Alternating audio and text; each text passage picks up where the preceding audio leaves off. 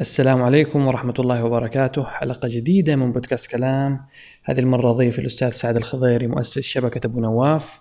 إذا أنت كنت من سكان السعودية ولا حتى الخليج عموما شبكة أبو نواف غنية عن التعريف. هي تقريبا بدأ في بداية القرن الواحد والعشرين في بداية الألفينات كمجموعة بريدية. وتطورت لأن صارت شبكة تقدم العديد من المحتويات المختلفة. وبعدين تطورت الآن دحين تحولت إلى شركة اسمها كلم تستثمر في المواقع وصناع المحتوى.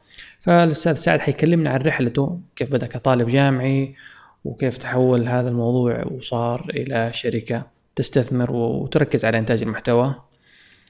وقبل ما نسيبكم حلقة أكرر اللي يبغى يدعم البودكاست حاب تدعم أنت شايف في قيمة جابها لك البودكاست تقدر تعزمني على كاسة قهوة وحتى وجبة عشاء بسيطة تروح إلى patreon.com سلاش ثمود يعني مبالغ الدعم تقدر تبدأ من دولار واحد يعني هذه كاسة قهوة في دنكن تقريبا ثلاثة ريال. إلى ما شاء الله ممكن حتى عشر آلاف دولار في الشهر يعني ما حقول لك لا. أو إذا أنت من الداعمين ممكن حاب تفيدنا أكثر تنشر بودكاست تكلم أصحابك آه، عليه. شايف إنه يعني ما يحتاج إلا أقول لكم كذا كرر الكلام الدعايه عموما أتمنى لكم استماعا طيب وأترككم على الحلقة الآن.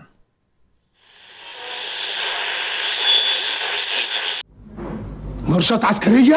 كويس. وقرآن. برضه مش حزن عم. في كل الله هنا البي بي سي. ان ان آه هنا البي بي سي. ان ان آه هنا البي بي سي. مرسي ابن المعلم الزناتي. اتهزم يا رجالة الكلام ده كله من إذاعة البي بي سي؟ آه. وقالوا يا رجالة بالانجليزي لا. ده قالوها إزاي دي بقى؟ بالانجليزي أيوه أنا عارف بس قالوها إزاي يعني؟ قالوا مرسي ابن المعلم الزناتي اتهزم يا رجالة بالإنجليزي.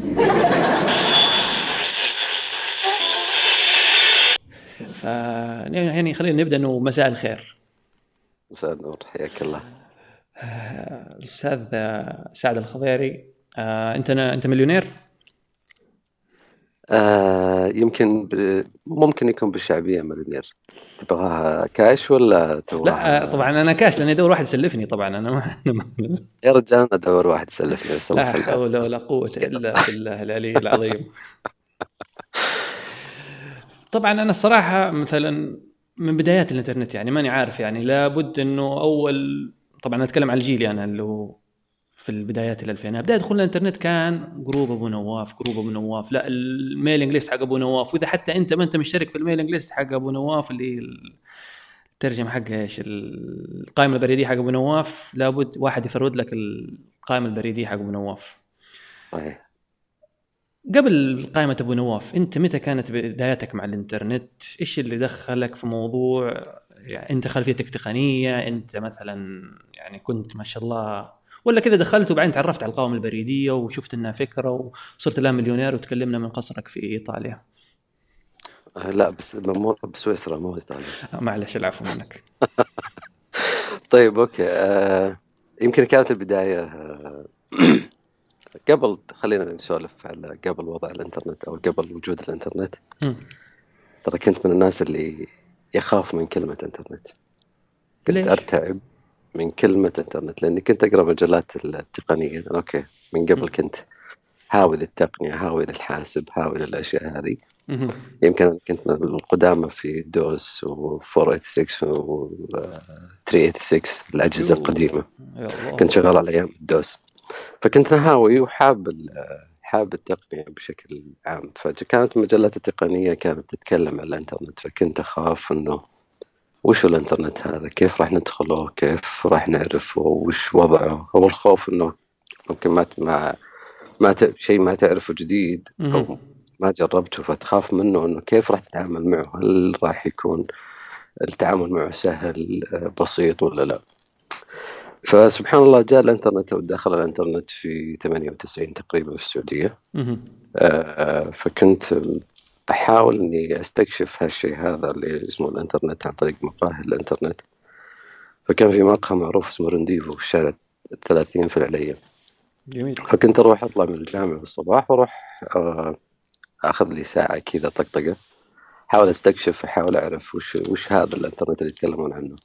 ما كمل شهر تقريبا الا جبت اشتراك إنترنت في البيت فبدينا ندخل في في محاولة معرفة الشيء هذا بشكل كبير.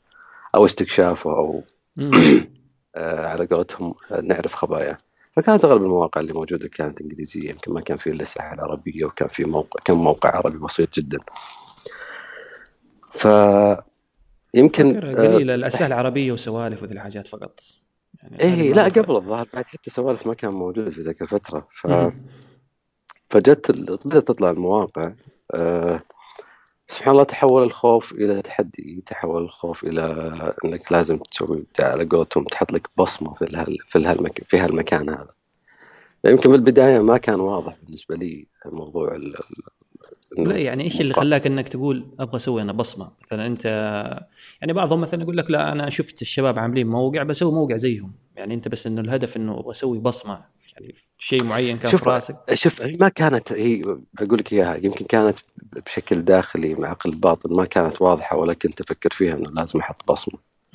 هي كانت تقريبا دافع داخلي أو إنه مواجهة للخوف هذا. يمكن استكشفت إنه أنا أبغى أسوي بصمة يمكن بعد ما بديت بعدها بسنة سنتين بديت أحس إنه فعلا لازم أحط لي شيء يعني تواجد. جميل. بحكم إنه خايف من قبل. بعدها بديت تشوف المواقع بدأت تطلع بدأت تبرز أوكي. فكان لي آه، تقريبا بدأت تبر- تطلع عندي بدأ الصوت يصير مسموع. الشيء الثاني إنه بعد تقريبا فترة أو سنة كاملة قضيتها في على قولتهم آه، في في الكواليس. ليش؟ يعني أنت مثلا. بداياتك أنت كنت مثلا شاركت في منتديات ولا؟ برضو زينا نحن دائما نبدأ بال mIRC غالبا و... أيوه. والإيميل و... وياهو تقريبا وهذه المواقع. حتى المنتديات لسه صح. الفكرة يمكن بعدها بسنة الواحد يتعرف على المنتديات. صحيح بس كان في منتديات ذاك الفترة في أول سنة كانت في منتديات موجودة. أنا كنت طول الوقت يا بمنتدى يا بشات. فالغالب كان شات كان مايكروسوفت شات في ذاك الفترة.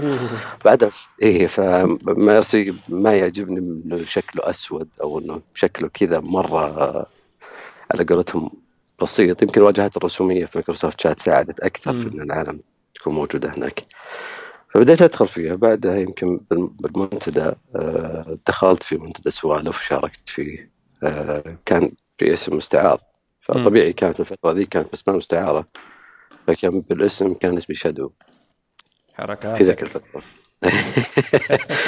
فأنا أقول لك طالعين من الظل طالعين من الظل. إيه حكومة الظل. أيوه. فبديت أدخل في أسوي أحاول أح- أسوي شيء فسويت تقريبا أذكرها كانت في مو سوالف كان في منتدى اسمه منتدى المنت- المنتدى العربي.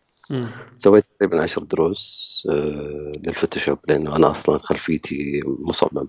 مم. آه، فسويت تقريبا عشر دروس فوتوشوب على أيام ما كان خمسة ونص.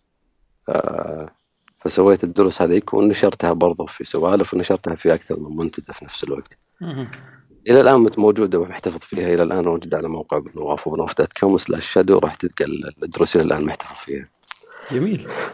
إي فبعدها فترة أنا عجبني فكرة الإيميل إنه عندك شيء كويس ترسل للشباب تعرف إيميلاتهم تتراسل بين بعض فكنت تتراسل مع مجموعة من الشباب بالإيميل ف استهوتني فكرة الإيميل يعطيك ال- ال- ال update يعطيك الشيء الجديد وس- وسيلة آه، وصول سهلة وسريعة.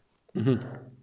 فبديت اتراسل أنا والشباب بدأت تكثر. كل واحد يقول حطوني معكم ارسلوا لي أنا ما ترسلوا لي سووا لي. وكل واحد يعني كل ما سوينا كنا بالإيميل عادي نحط الباقيين. CC ونرسل.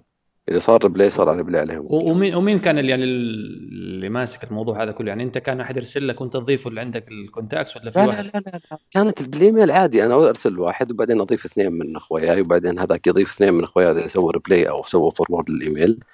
فكنا نتراسل بالطريقة هذه فكانت مزعجة تقريبا. في ناس يقول لك قاعدين تردون تردون على الإيميلات فكانت مزعجة. فجاني واحد من الشباب كان اسمه فهد علي في ذاك الفترة قال لي في شركة اسمها eGroups قبل ما تشتريها الياهو قال ليش ما تسوي لك group هناك وتحاول ترسل للعالم؟ أنت أنت ال sender وبدا ارسلوا للناس. آه، يرسلون بدون ما تطلع إيميلاتهم بدون ما تطلع أشياء كثيرة. تقدر تتحكم فيها توقف الإيميل ما توقف الإيميل. قلت okay. فسوينا ال group في ذاك الفترة وبدينا نتراسل. بدت الناس في ذاك الفترة كان الإيميل إذا سويت إيميل ناس تحب إنه يصير جاها رسالة. إي كان يعني شعور جميل إنه توصلك. رسالة. تذكر أول ما جت الجوالات فإذا أرسل لك أحد رسالة جوال يعني تكون مبسوط إنه جتك رسالة جوال يعني في شيء مخصص لك أنت أو رسالة جايت لك. هذا أول ما طلعت الجوالات في ذيك الفترة. صحيح. فكان الإيميل تقريبا نفس الحكاية إنه أنا بروح أشيك على إيميلي أنا جايتني رسائل على إيميلي فاللي عنده إيميل وعنده جايته رسائل هذا شيء آه، يعني واحد آه، أفضل من غيره اللي ما عندهم إيميلات. كان يعني إحساس جميل. أصلا يعني موضوع إنه كان عندك إيميل وات يعني كان شيء يعني في التسعينات يدعو للمفخر يعني أنا معي إيميل. إي عندك عندك عندك تحس تحس إنك تتملك شيء. بس آه، طيب لا. قطعة بسيطة. أنت أول إيميل في أي خدمة؟ هوت ميل ياهو ولا إيش؟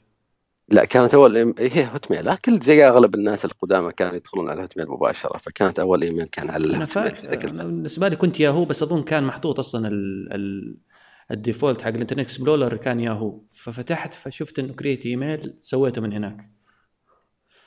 إي بس كان ياهو في مشكلة بالعربي أول ما فتح. والله فكان في مشاكل يعني الحين المشكلة الخ... الذاكرة تخونني بس يعني ما أذكر الصراحة يعني. ما أدري مين كان فينا في مشكلة. يعني أنت ما كان شاء الله لسه فاكر أنا مش أنا شيبت شوي. لا كان يحلها مكتوب بانه آه، كان يسوي يقول لك مكتوب تعال بريد بالعربي في ذيك الفترة. فكان يحط لك الصو... النص على شكل صور. صح الأحرف صح صح, صح. صور. فكان يحاول يحل المشكلة هذه اللي كانت موجودة في بعض الإيميلات وخاصة بالياهو. فأنا كنت Hotmail وبعدين انتقلت الياهو كرهت ال Hotmail وبعدين انتقلت تركتهم كلهم رحت ال Gmail زي أغلب العالم الحين على ال Gmail خلي- خليني ف-. نرجع إلى eGroups إنك سويت لك حساب إي للمجموعه ال group. فكنا كنا نرسل رسائل وكانوا الناس هي اللي تشارك وبعدين وصلنا مرحلة إنه بدأ يكثرون الناس فلازم نسوي آه لازم نوافق عليها قبل علشان ما يصير في إزعاج ولخبطة وتوصل الواحد 100 رسالة في اليوم. يعني هو هو النظام في ال... أنا فاكر يعني في ال mailing list أي واحد يرسل رسالة توصل لك بقيه الأعضاء. يعني كان النظام كذا. صحيح بس إنك في بالإعدادات إنك تخليها لازم آه، شو اسمه آه لازم permission قبل انك filtration وتشيك عليهم يا تحذفها يا تمشيها. جميل. لأنه كانوا ناس كثير يكررون رسائل في ناس كثير ترسل رسائل مهم مقبولة. ف م- م. بدينا في موضوع إنه نمشي ال- الكويسة ونترك ال- ال- اللي ما هي بجيده. فبدأت تكثر العالم بدأت تفرود الإيميلات وكل واحد يشوف الإيميل يلقى تحت اشترك معنا واشترك معنا وما شاء الله بدأت تشترك الناس بشكل كبير في الجروبات وبدأت الناس بدأت تطلع بجروبات يمكن في ذيك الفترة وصل عدد الجروبات فوق ال 2000 group. وكان هو من البداية اسمه group أبو نواف ولا كان له اسم ثاني؟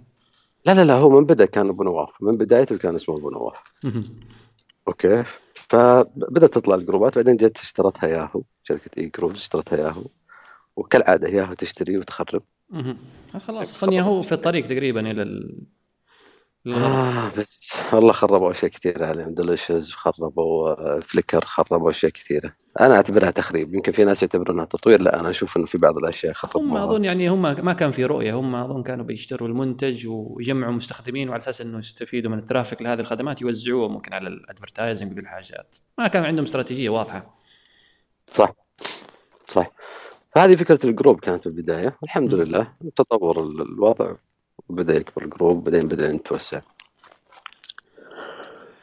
طيب وبعدين يعني تقريبا أنت بديت هذا الكلام في 2000 وشيء بداية الجروب حق أبو نواف ولا قبل؟ لا بدايته بدايته كان في 29 أكتوبر عام 2000 يعني الآن ما شاء الله كمل له 15 سنة دخلنا في 16 بس في البداية يعني أنت بالنسبة لك بدا كهوايه يعني كنت تجمعوا كنت يعني ترسلوا الرسائل وأي واحد كانت كذا يعني شبابية هي ما كانت أو بالأصح كانت سعه صدر. بعدين بس صدورنا إحنا بالنهاية يعني.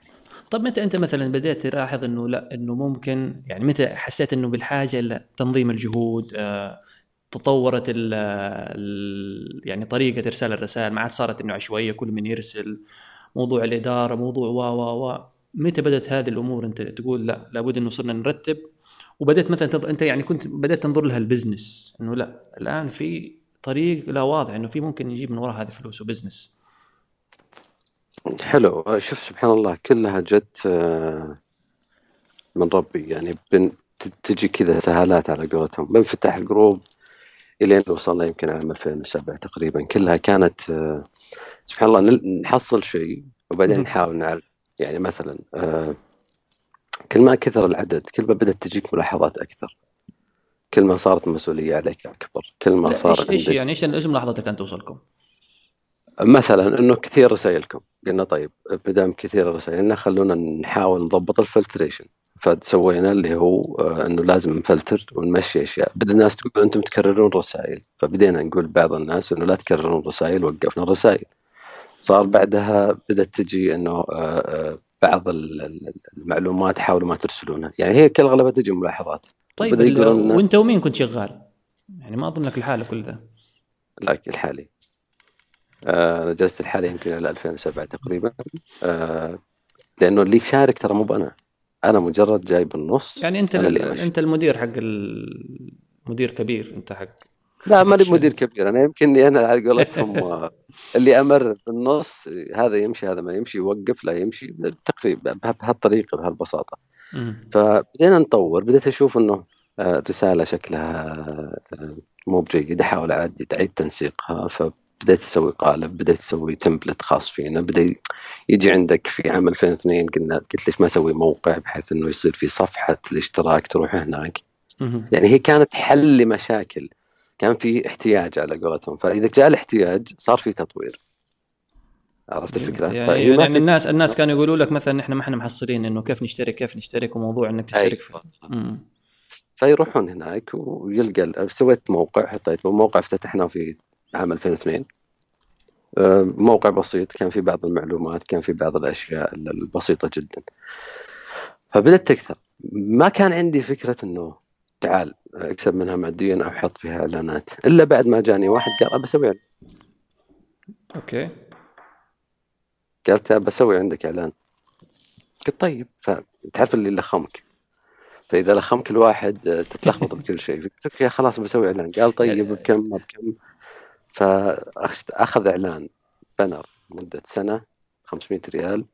وقال لي بعد تعبت عليه. تخيل 500 ريال مدة سنة.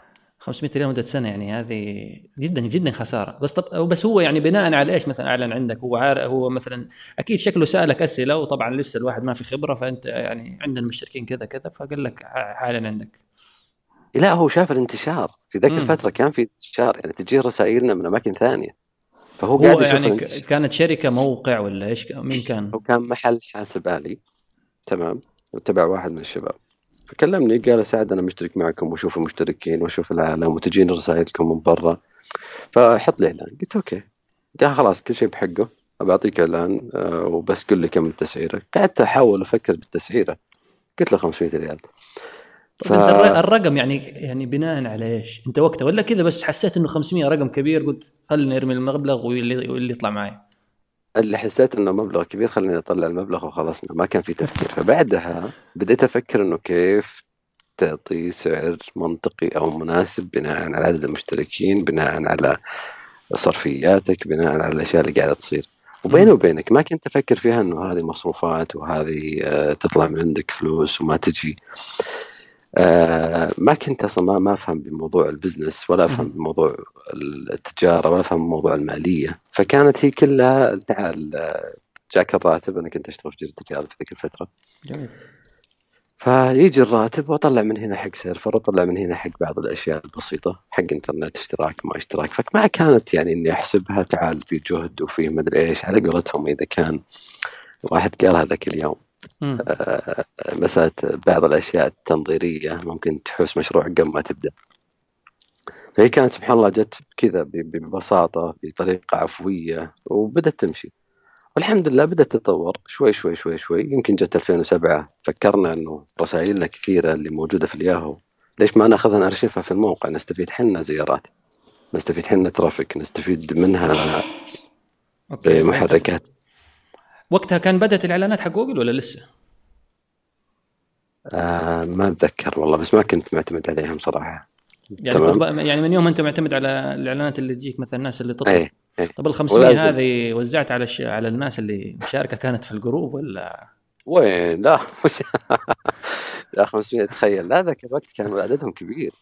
فظهر لو وزعتها طلع كل واحد أربع حلالات فكانوا مره مرة كثير. آه ممكن تجي الناس تطالبك بحقوقها ما علينا. المهم يعني ال...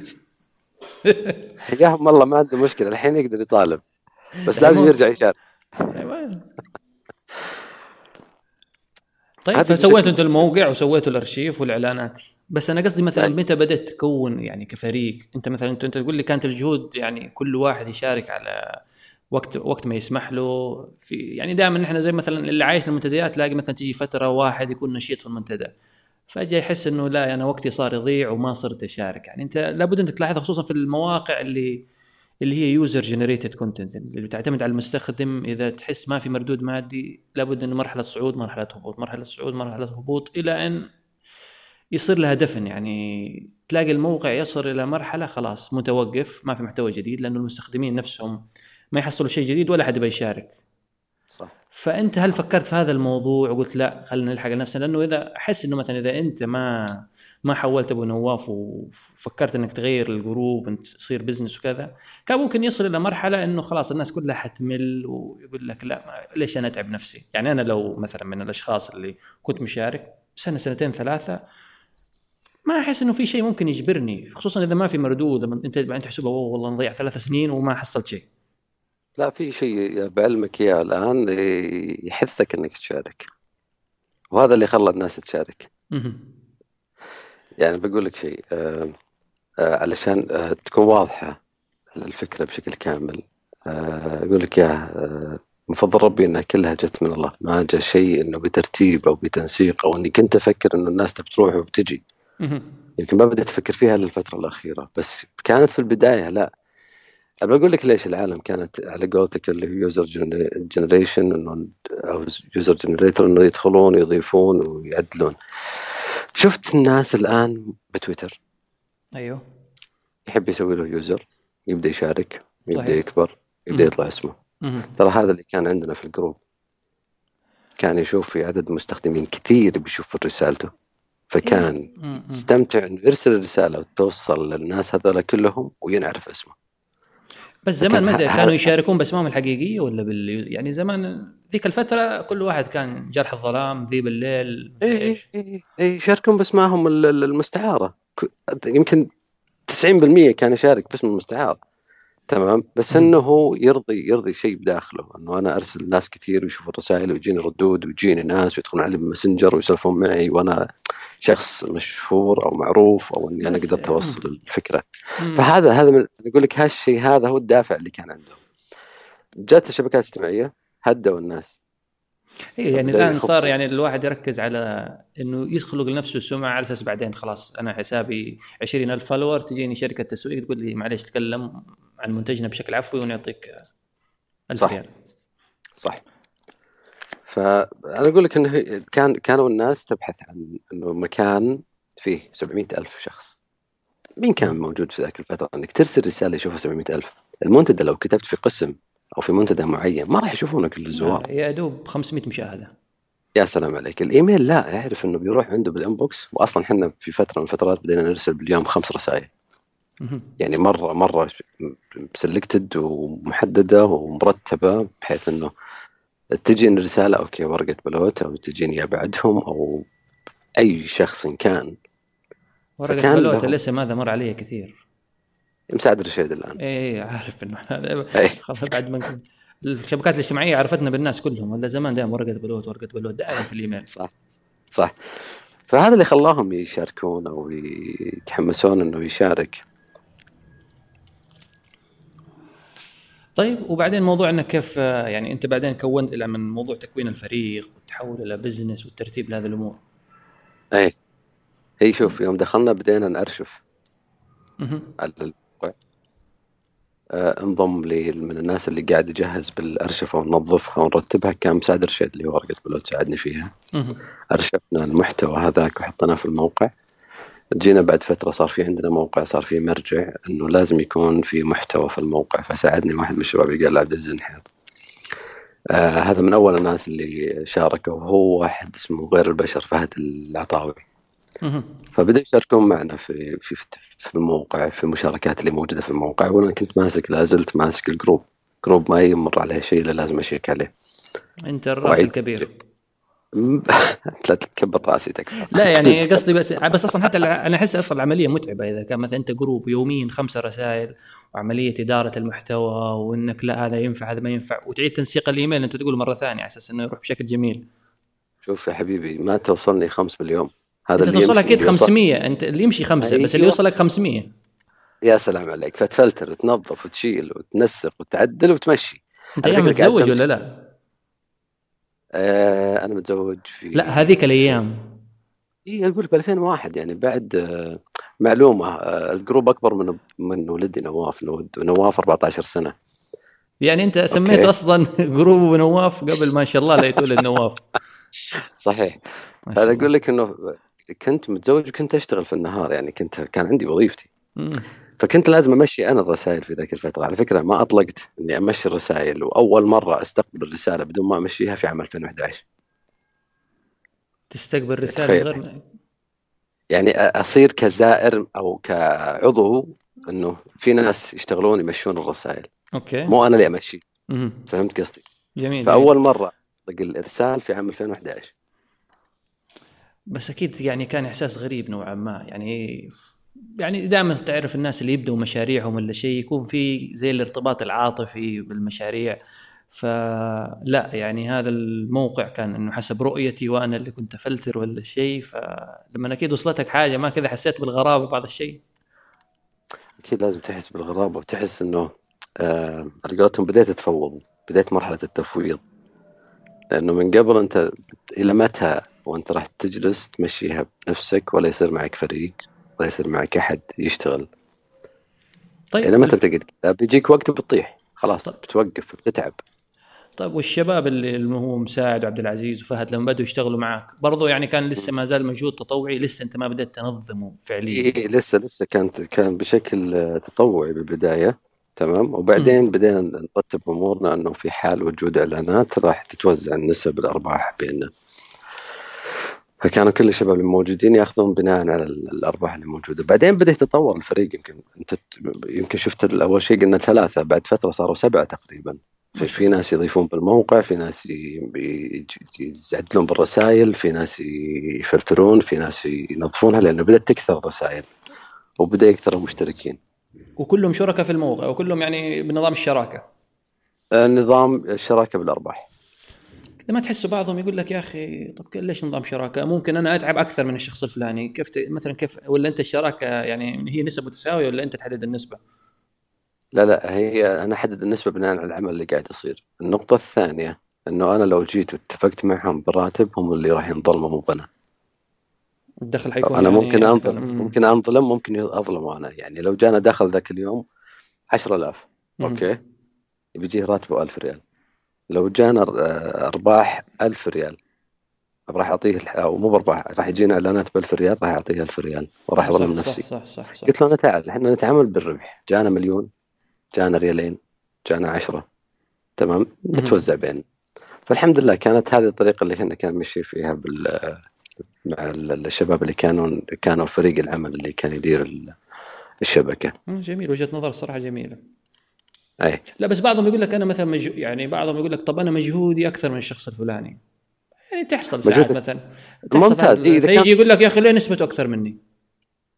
شوف إذا كان فيه مجهود مثلا في فترة معينة راح يكون في مكافآت. إحنا ماشيين okay، بنظام يعني في, آه في مكافآت كمان. إيه، وهذا كله يعني أنت. طب زمان وثقته قانونيا عملت ولا كان كذا بس اتفاق على إيميل وخلاص؟ حتى مو بالإيميل بشفهي على فكرة. يا سلام شغل قهاوي. شغل قهاوي بس كان في ثقة عالية. okay؟ أنا ما عندي مشكلة. بس إنه كان في أحد يعني كلمته أقوى من العقل وفعلا كانوا الشباب قد كلمتهم. حلو والله هذا شيء جميل لأنه يعني ساعات انت عارف يعني أكيد مرت عليك قصص أنه دائما في النص دائما يحصل الخلاف خصوصا لما توصل. الأمور للأمور المالية. صحيح كلامك سليم. بس الحمد لله هذول من الشباب اللي بدأوا بال group بدأوا ال group من البداية حاسين إنهم لهم علاقة فيه. الآن في كم واحد منهم شركاء فعليين في الشركة؟ أنت الآن يعني هي خلينا يعني لا نسبق الأمور. توصلها بعد شوي. نوصلها بعد ففي. ناس شركاء فعليين في الموقع أو في الشركة فيستحقون الشيء هذا وبالعكس قليل في حقهم. لأنه في فترة من الفترات كنا على قولتهم شغل قهاوي على قولتك. بس ما شاء الله تتطور الأمور وكانوا موجودين في ذاك الفترة في فترة خمول أو في فترة قوة. ما هو فيستحقون يعني صح صح. حق ياخذون حقهم فيه. طيب وأنت تقول لي بعدين كونت الفريق ووصلته لسبعة. وقتها يعني دحين صار business فعليا. بدأت تجي إعلانات. في ذاك الفترة يوم بدينا ن- إن يزيد الفريق بدا بدأ يصير في إعلانات. صار في إعلانات من شركات كبيرة. يعني كان في ذاك الفترة جيل أول نت كان في آه،. من اتصالات كان يجيك يعني جاك معلنين كبار. okay في ذاك الفترة قبل ما يجي 2009 2000 أو 2008 2008 جت رعاية من مهم. STC. 2009 و10 و11 إلى نص 2012 كانت رعاية من موبايلي. جميل. okay. فلازم تحتاج إنه يكون في عندك أحد يهندل المواضيع هذه بدون توقف وبشكل مستمر وبشكل جيد بحيث إنه آه، المعلن يستفيد من الشيء اللي قاعد يقدمه الشيء اللي يعطى فيه. هو هذا طب كيف أنت حتضمنه ساعات؟ مثلا أنت بالنسبة له تقول يا أخي أنا حاعطيك مساحة إعلانية. بس آه إنه أنت كيف إنك إنه return of on investment هذه كيف أنت تقدر تضمن له هي؟ يعني أنت في النهاية كان إيميل ولا شيء؟ امم له. واحد واحد هيجي يقول لي مثلا عندي مليون مشترك في ال news في القائمة البريدية حقي. خلاص بحط لك إيه. إعلان. ممتاز. لانك لا أنا بس أنا اللي ركزت عليه أنت لما قلت كيف تضمن للمعلن إنه يعني يستفيد من إعلانه. إيه صحيح إنه استمرارية الموقع استمرارية الجروب بالإرسال استمرارية الأشياء هذه هذه اللي تخلي ال- المعلن يثق أكثر. على فكرة في 2027 حولت آه، يعني بدينا نطلع باسم مؤسسة يعني قدام المعلنين بس. طلعنا باسم مؤسسة لأنه أغلب الشركات لازم تجي عنك ما تجي كفرد تجي كشركة أو مؤسسة. عشان لما يحول فلوس ولا شيء ما يكتبوا باسمك فقط. أيوه فكانت ال- ال- ال- الفكرة هذه بالبداية. أول ما بدأت فعلا تجي إعلانات بشكل كبير. حولناها إلى مؤسسة. آه، صارت مؤسسة تابعة للشبكة فبدينا نشتغل فيها بشكل رسمي أكثر. عشان يثق المعلن ويعرف إنه فيه جهة ممكن يرجع لها إذا صار لا سمح الله أي شيء والحمد يعني لله مش في 2000 2007 آه، 2007 2008 أي 2007 تقريبا كان 1427 صرت مؤسسة طيب وتفرغت أنت وقتها لل- للجروب ولا لا. لسه؟ لا لا لسه أنا متفرغت يمكن منتصف 2012 مهم. طيب ورحلتك لسه. رحلتك من إلى يعني من هذاك الوقت إلى التفرغ مرت إيه. بإيش؟ ما فهمت طب- عليك. كيف يعني أنت طيب أنت مثلا دحين وصلت آه 2007 وسويت المؤسسة. وشغال بس على جروب أبو نواف؟ طيب انت لأنه أنا. اللي عارف مثلا إنك بعدين دخلت في مواقع أخرى. متى هذا الكلام صار؟ أيوه. أنت تبغى الآن المرحلة اللي بعدها. خلي أيوة بعطيك يعني أنا قصد اديني طب اللي. قبلها إذا فاتتني القصة. لا لا لا لا لا, لا. بس في شيء مرحلة بال group أصلا بال group نفسه. يمكن أو أقول لك خلي بعدين. بعطيك سؤال. okay؟ آه، خلينا عشان ما ننساه بعد شوي. في بعض الناس يقول الآن هل العلم إلى الآن تشارك زي من أول ولا لا؟ وهذا بقول لك إياه بعد شوي. أرجع كيف بدينا ندخل وبدأت تكبر كمؤسسة؟ طيب خلينا مثلا في مرحلة وسطية. مثلا أنت مؤسسة أيوه. وشغالين على الرسائل الالكترونيه في 2007 2008 أنت عارف بدأت موضوع الشبكات الاجتماعية. أيوه. في فيسبوك و و و و هذا ما سوى لكم ضربة يعني هي طبعا أنا طبعا الحين انت أنت يمكن في الآخر سنتين ثلاثة بدأ آه، اللمعان حق ال- أو عودة القوائم البريدية. يعني صارت كل مواقع قائمة بريدية قائمة بريدية و newsletter. بدت يعني صارت رجعت للروح. بس جات فترة كذا. موت يعني حتى الناس صح. يعني ما حد صار يفتح ايميل يعني يقول لك يا عمي تفتح إيميل ليه؟ خلاص روح أفتح في الفيس الشبكات الاجتماعية. يعني صح، لسه يعني صح. أنا حتى لو أتكلم عن نفسي فعليا صح. دحين ممكن تغيرت وجهة نظري بس زمان برضو قلت ليه يا عمي اشترك في group خلاص unsubscribe يا عمي. كله موجود في في المواقع الشبكات الاجتماعية يوتيوب فيسبوك غيره غيره. كله ينشر لبعضه. خلاص ما صار في لازم اني افتح البريد الالكتروني كنت أفتح أمسح كل القوائم البري... الرسائل توصلني القوائم البريدية وأقفل الإيميل. حتى ما كان يعني الإيميل بذاك الأهمية. جات كذا فترة. صح. كلامك سليم. في ذاك الفترة يا طويل العمر آه، فعلا بدأت الناس تتجه للشبكات الاجتماعية. شوف. آه خلينا ناخذها إنه الإعلام الجديد أو الشبكات الاجتماعية مهم. آه متى ما ما ما تلغي هي تاخذ حصة؟ يعني خلينا ناخذها على الكلام الناس إنه الإعلام الجديد ألغى الإعلام التقليدي هذا مو صحيح. الراديو جاء. جميل. وبعدين جاء بعد التلفزيون بس ما ألغى الراديو. أخذ من حصته. أخذ حصة كبيرة ممكن. جميل. طيب بس برضو إلى حد ما يوصل إلى مرحله الإلغاء يعني متى تسمع الراديو؟ إلى الآن بس في السيارة تسمع يعني ما أوكي بس إنه لا زال موجود وقاعد يجيب قاعد يجيب شغل وماشي وشغال ما عنده مشكلة التلفزيون نفس الحكاية. شوف أنا ما ما أناظرها ممكن وش بيصير بعد عشر سنوات أنا أقول لك اللي قاعد يصير الآن. هذا اللي قاعد يصير. okay الناس أخذت حصة وراحت في شبكات اجتماعية بس لا زال الناس موجودين في في القوائم في ناس بال group في ناس تستقبل الرسائل في ناس تفتح الرسائل الآن. ما هو مثل الأول بس لا زال في ناس. يعني بعض الناس يقول لك. لا. ألغيت المنتديات والغيت المواقع وراحت ما لها فائدة. أقول له يا ابن الحلال ما تقدر تقول إنه ألغيت أو راحت. لو ترجع للدردشة الحين وتدخل عليها تلقى ناس موجودين غرف مليانة. يا الله ما أنا يعني هو من زمان بس أنا عارف بس ما زلت أنظر إلى هؤلاء اللي لسه جالسين في غرف الدردشة إنه ما أدري داري احسه لسه واحد شغال على modem dial up U- S US Robotics كذا ومنزل كأيام حتى الجافا اللي هي ال Microsoft Java. امم لا شوف على فكرة الآن اللي يرسلون بالقنوات الفضائية اللي يرسلون SMS ترى يعني ما شوف ما تقدر تقول إنه وقفوا. المشكلة الثانية إنه بعض الناس تقول لك انه جاء تويتر. طيب تويتر نصه كلام الناس ونصه ميديا أو links على إيه، website. صحيح. okay يعني ما تقدر تقول إنه خلاص انتهت. الناس تدريب في بعض الناس يقول لا بس. أسلوب الحصول أسلوب الحصول على المعلومه مثلا لو مثلا نتكلم عن قوائم بريدية كان أغلبها مثلا يحط لك لينكات. آه بعضهم يقول لك خلاص ليش اللينكات؟ يعني الوضع الحالي ناس كثير أنا أعرفهم يقول لك خلاص أنا ما صرت أستخدم مثلا ال RSS. يعني جات فترة أنت عارف كل المواقع. لابد RSS ولابد أني مشترك في قارئ خلاصات عشان أقرأ الأخبار. يعني يقول لك خلاص تويتر خلاص أتابع عن حسابات على تويتر. كلام سليم. بس أنا من الناس اللي أشوف إنه تويتر الآن شوف تذكر أن دخلنا إحنا ب 2008 قبل ما تجي الفورة حقت 2011 كان تويتر آه، جميل هادي بسيط. المتابعين حقين قليل تابع اللي مروق. السواليف اللي كانت ما كان فيها ذاك الهواش. الآن معليش. أنا بتابع ال timeline ال timeline يطير. يطير إيه، يطير. إيه. ما تقدر تلحق. okay فهذا اللي خلى بعض الناس آه، ترجع شوي للقوائم أو للبريد لأنه يوصل بال inbox. الشيء اللي يبغاه الشيء المحدد اللي هو يبغى يقراه من الموقع الفلاني. لأنه ال timeline صاير مرة متعب إني باخذ معلومه الآن ممكن تستخدم البحث في تويتر أكثر من إنك تنظر ال timeline.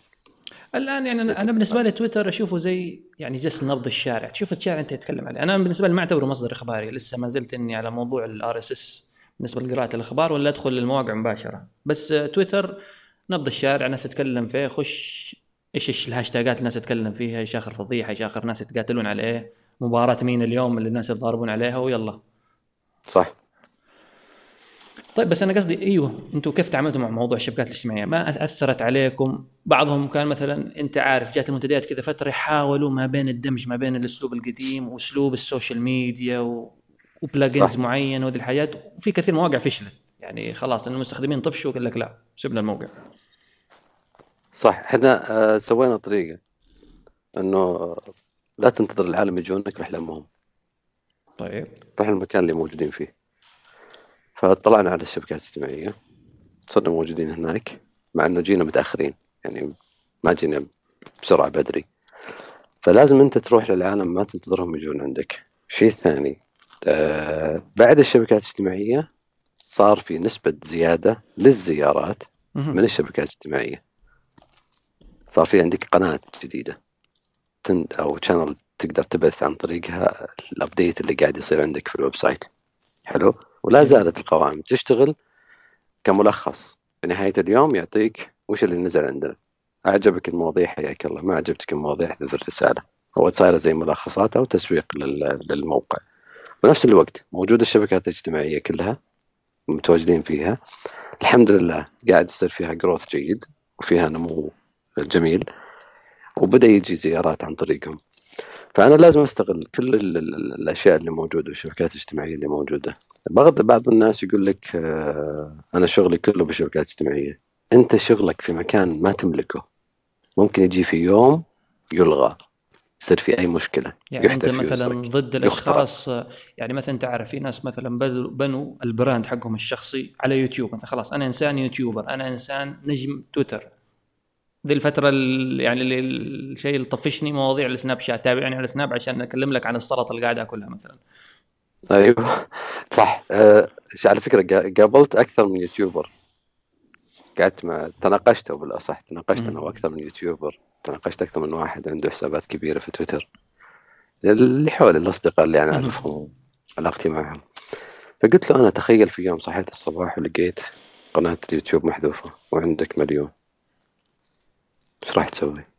حاله راح يوقف. يعني أنا أعرف ما يعني أنت في ناس كثير سابوا أشغالهم. يعني تفرغ كليا لليوتيوب صح. اليوتيوب صح. صح. طبعا إيش. طبعا هم هم إيش ما, في؟ ما, ما, ما, ما راح تسوي حاجة. في بعض الشركات بس طبعا مو يعني من مثلا زي أنا شايف مثلا تلفاز وقعوا مثلا على مع تيلي مع بعض الشركات إنه محتواهم يكون منتشر هنا وهنا. بس المشكلة انت يعني هذه المنصات هي اللي صارت مثلا تضمن لك الوصول لجمهور كبير. ف أنا ما أقول لا تصير عليهم. أنا بالعكس أستخدمهم وعلى قولتهم أعصر الليمون الليمون اللي فيهم وأستفد منهم بشكل قوي. بس لا تخلي مكانك الأساسي هذا. حاول يكون لك مرجع الناس إذا فقدتك في مكان معين ترجع لك عندك website. الموقع هو الوحيد اللي أنت ممكن العالم ترجع لك فيه وتعرفه. أنت تملك كل اللي فيه. تملك ال- data ال اللي موجودة. تملك البيانات اللي موجودة. subscriber ال اللي عندك في يوتيوب. ما أنت مخول إنك تسحبهم تسوي لهم export في groups ال حنا على أقل تقدير تقدر تسحب الإيميلات إذا. وقف جوجل group تراسلهم من من شركة ثانية Mailchimp Mad Mimi الشركات الكبيرة هذه. أنت الآن كيف راح توصل لهم؟ أنت على- إيش أقصد أنا؟ خليك موجود على ال- الشبكات الاجتماعية وضروري تواجدك في الشبكات الاجتماعية بس لا تخليها هي المكان الرئيسي لك. حط لك قناة ثانية يمكن إنها ترجع لك. مثال اللي عنده في تويتر 8 مليون. مثلا. زي الشيخ العري جاء في يوم من الأيام وصار في أي مشكلة جت سوت له delete أو suspend سوت له تويتر. ممكن الناس بترجع له عنده website عنده صفحة عنده مكان يرجعون له فيها. عشان كذا الآن رجعوا الناس بالقوائم. القوائم في صار عندك إيميل للشخص.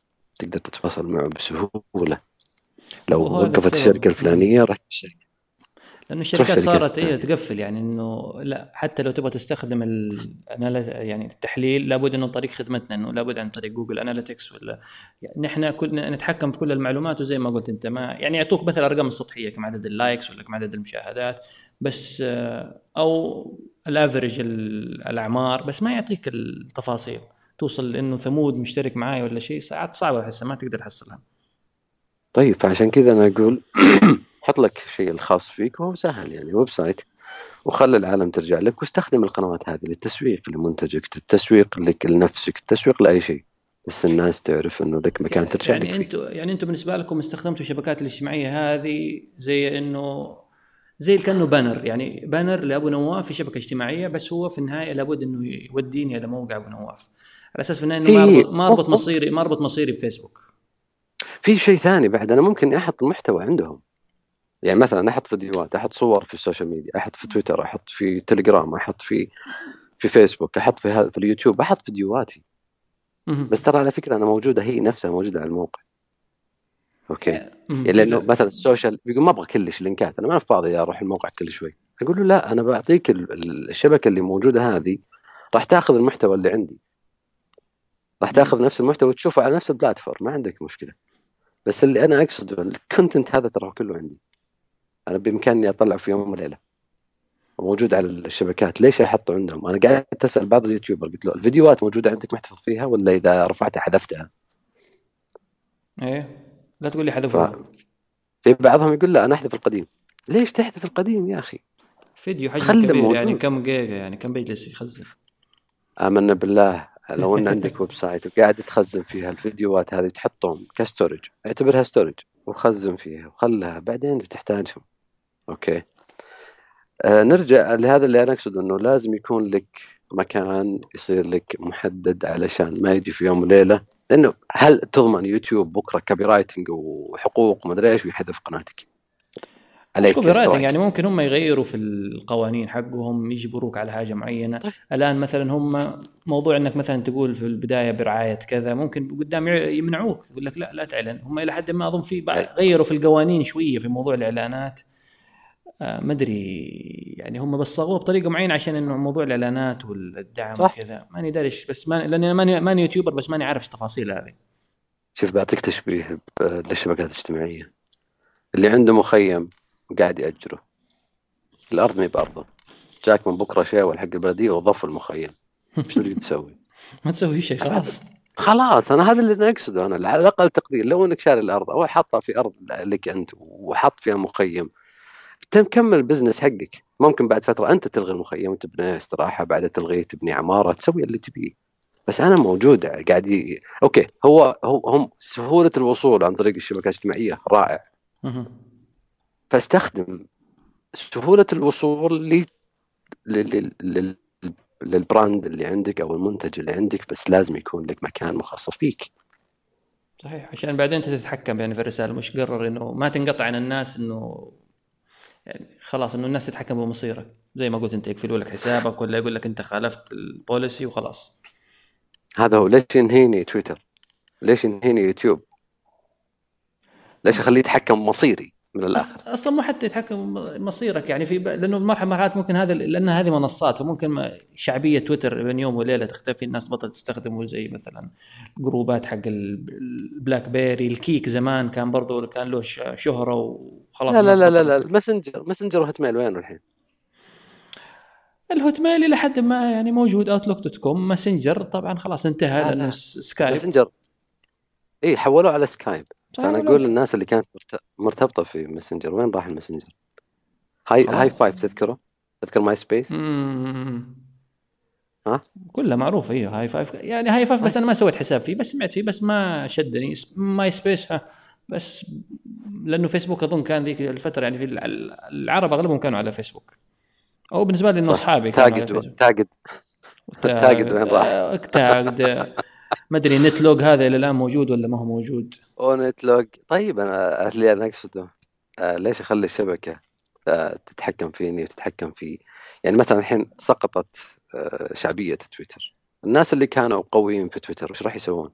ما هو عشان كذا صاروا إنستغرام صاروا سناب شات صار كذا. طب أنت إيش رأيك في هذا الكلام اللي صار مثلا على فيسبوك وكذا؟ المواضيع إنه النشر كذا وكذا كذا أنت مع؟ شوف انها حركة ذكية ما هي مزعجة؟ اللي هي إني أنوع المحتوى ما بين أكثر من شبكة. حتكلم عن شيء اوديه في سناب شات. ما أدري إيه خليه هنا في تويتر. يوم أنزل فيديو هنا يوم أعمل في يوم أنزل صورة هنا. آه شوف. إذا جينا لشبكة أبو نواف وش قاعدة تزين؟ أبى أقول لك شيء. قلت لك أنا الآن الناس اللي تقول إنهم يقولون لك تعال هناك عشان تشوفني بطريقة بشكل معين هذا مم. هذا شيء ثاني. استخدام الناس مشكلة آه، الشبكات الاجتماعيه كل واحدة لها طريقة مخصصة فيها. تويتر مختلف. عن فيسبوك مختلف مختلف عن سناب شات مختلف عن واتساب مختلف عن بيرسكوب كل واحد له له ميزته وله طريقته. تمام.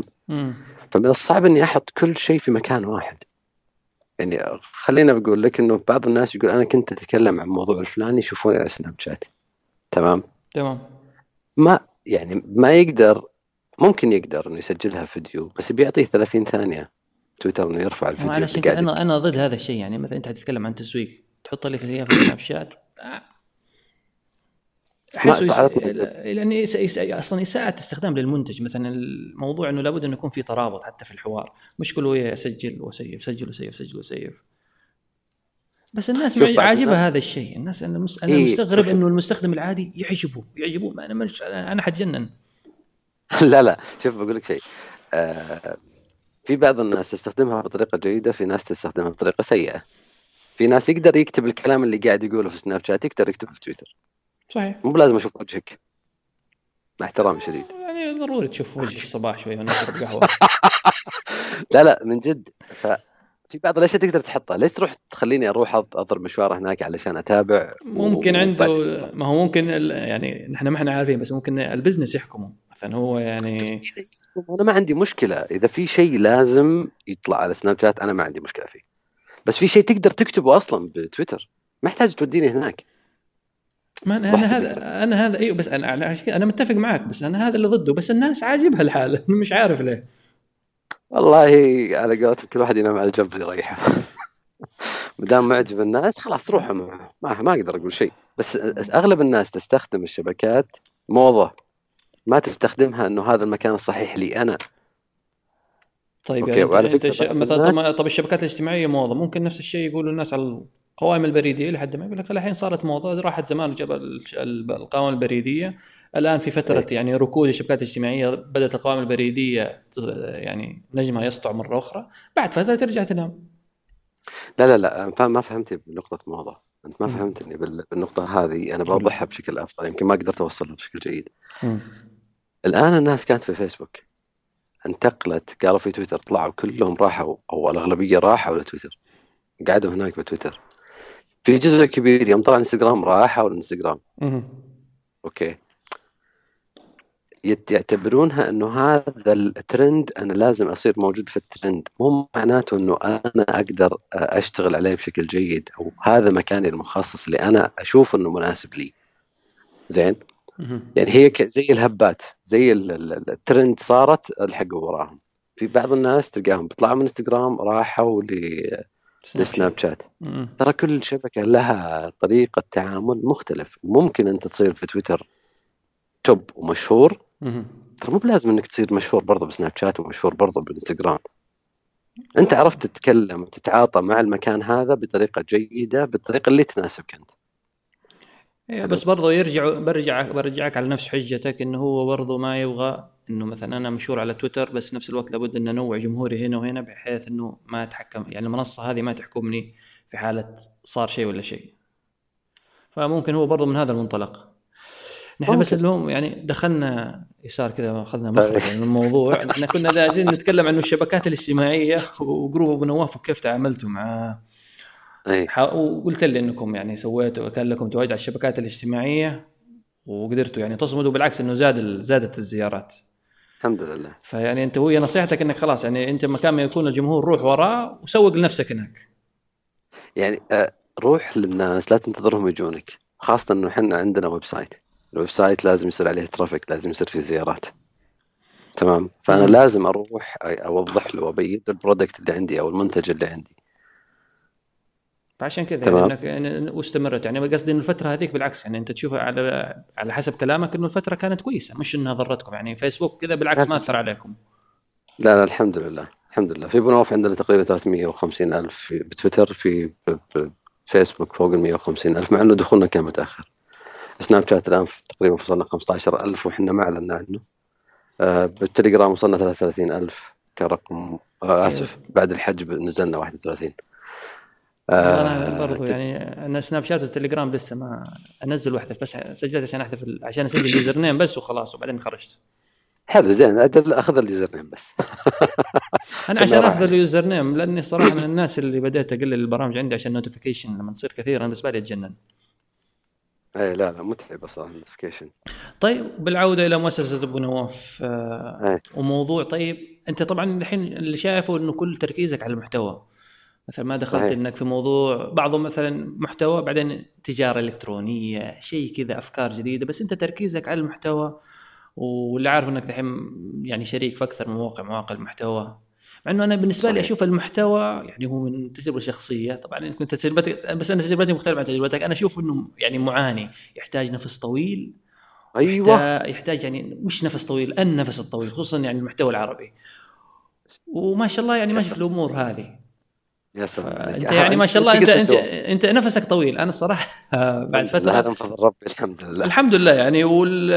ما شاء الله يعني كويس إنه لما كان الشغل الفردي خصوصا في صناعة المحتوى هو هذا اللي يقتل الشخص. صح.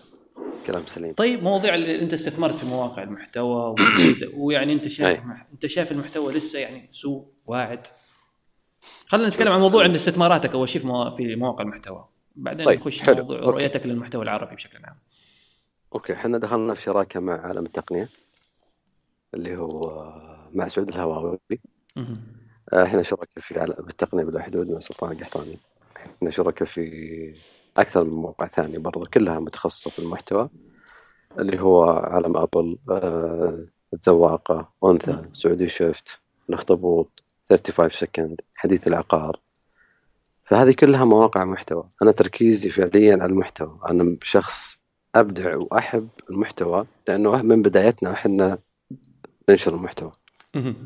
المحتوى آه على قولتك كلامك سليم يحتاج له نفس طويل آه والاستثمار فيه طويل الاجل ما تقدر تقول بستثمر فيه بسرعة يعني بس أنا باخذ عوائد منه ما أيوه بس قصدي ما تحس إنه تستثمر ممكن تخسر فلوس يعني تخسر فيه قبل لا يدخل أصلا يرجع لك قيمة استثمارك صحيح وهذا اللي صار. وهذا اللي صار. تخسر مم. جهد وتخسر فيه مادة وتخسر فيه وقت وتخسر أشياء كثيرة. بس يظل المحتوى هو اللي يعيش أك- أطول. خليني بقى بوضح لك إياها. المحتوى في أنواع من المحتوى. في محتوى وقتي. تمام. والوقت يفرق. في محتوى وقته. دقيقة في شيء يوم في شيء. سنة. في محتوى لا يستمر معك. يعني مثلا خلينا نأخذها مثال دائما أجيب المثال هذا. الحين حرارة الطفل. مثلا موقع زي أنثى. طريقة انك كيف تخفض حرارة الطفل. هل راح تتغير الطريقة بعد سنوات؟ لا. بالغالب بالطرق الطبيعية تستمر معك. معلومة عن تاريخية مثلا. هل راح تتغير المعلومة مع الوقت؟ ما راح تتغير. لا صح صحيح. ممتاز. ففي في محتوى آه طويل على قولتهم مو طويل الأجل يستمر هو نفسه زي ما هو. على يعني بالإنجليزي ما نقول timeless المصطلح إنه ما حيفرق أيوة. يعني بعد سنة ولا بعد 100 سنة آه يعني نفس الشيء الكلام حيكون. أي بيل جيتس قال قبل فترة أن المحتوى هو الملك. تمام؟ هو رؤيته. content هذه رؤية الشخص نفسه. أيوه. فالمحتوى إذا أنت أعطيته اللي عندك راح يعطيك بعد فترة. وغير كذا إذا أنت بديت من الآن بيجي فترة على بال ما يجي أحد يبدأ يدخل في المجال هذا بيصير يبغى له وقت طويل أو يبغى له يرجع مرة ثانية بنفس النفس أو إنه يدفع كثير بدل ما ياخذ نفس طويل. يدفع كثير جدا تمام؟ ممكن يخسر هذا لأنه يبغى له على بال ما يتربى.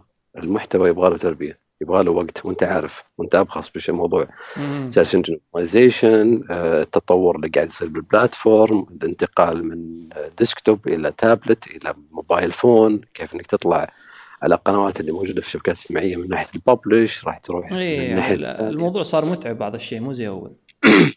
أيوه. فأنت لازم تمشي وعلى قولتهم تخلي محتواك مت... يعني متوافق مع الأشياء هذه ومرن إنك ممكن كيف تنشره كيف تطلع المحتوى هذا بشكل جيد. لا بس لما خلينا مثلا موضوع أنت قصدي معليش قاطعتك هو موضوع استثماراتك مثلا أنت لما تروح استثمرت في هذه المواقع أي. إيش المؤشرات؟ مثلا أنت بالنسبة لك تشوف إنه لا هذا الموقع ممكن أيوه آه آه، من وراه ممكن فلوس. اللي دفعك مثلا تستثمر في بعض هذه المواقع. آه، التميز في المحتوى اللي قاعد يقدم. التميز بطريقة ال ال ال ال آه، يعني أنت تنظر للجمهور يعني بعضهم يقول لك content king ممكن أنا كتابتي جميلة لكن ما توصل غير لعشر أشخاص. موقع ثاني ممكن كتاباته لا بأس بها أو انه سيء محتوى كذا تجاري لكن يوصل ل. ألف شخص. ممتاز. بس التجاري راح يمسح أو يمسح من مخيلتك ومن عقلك أو يمكن ما يطول. بس إذا جاك الكاتب الجيد اللي أنت تقوله يجيك 10 الآن اليوم 10 بكرة 10 بعده 10 بعده 10 ممكن يزيد الرقم 20 30 40 مع الوقت.